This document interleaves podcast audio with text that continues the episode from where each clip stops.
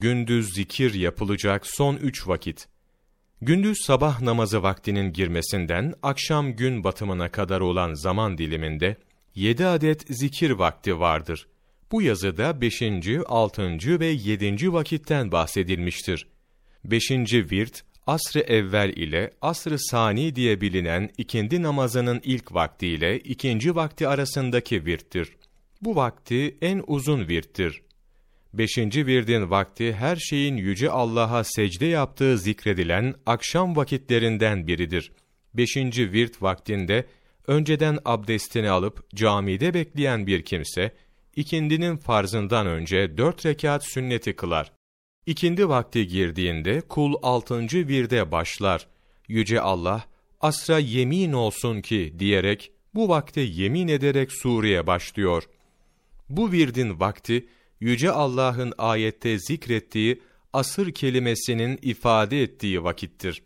Bu virtte namaz yoktur.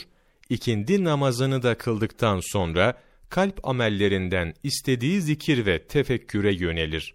Aynı şekilde, azalarla yapılacak farz ve mendup bir amel varsa, onu da yerine getirebilir. Bu arada yapılacak amellerin en faziletlisi manalarını düşünerek, her ayetin hakkını vererek ağır ağır Kur'an okumaktır. Güneş sararıp harareti kaybolduğunda bu virt sona erer. Yedinci virt, gündüz zikir yapılacak vakitlerin sonuncusudur.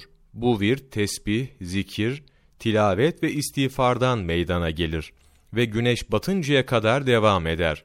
Günün evvelindeki vakitte olduğu gibi, bu zamanda okunacak en faziletli tesbih şudur. Estağfirullah li zunubi ve subhanallahi ve bihamdi rabbi.